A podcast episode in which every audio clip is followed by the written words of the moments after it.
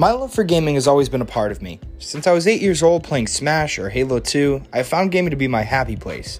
I fell in love with esports when I was in high school when I began to compete in Call of Duty Black Ops 3. Since then, I've owned organizations, streamed to Twitch, and created content on YouTube. I wanted to bring my passion for the gaming industry and esports to a podcast. This sparked Wavefinder, a name based off of my old organization of Vale Nation's motto I created, which was Find Your Wave. Symbolic to me, but also a good representation of the gaming and esports industry that is so brand new. Come share your passions with me. Let's game.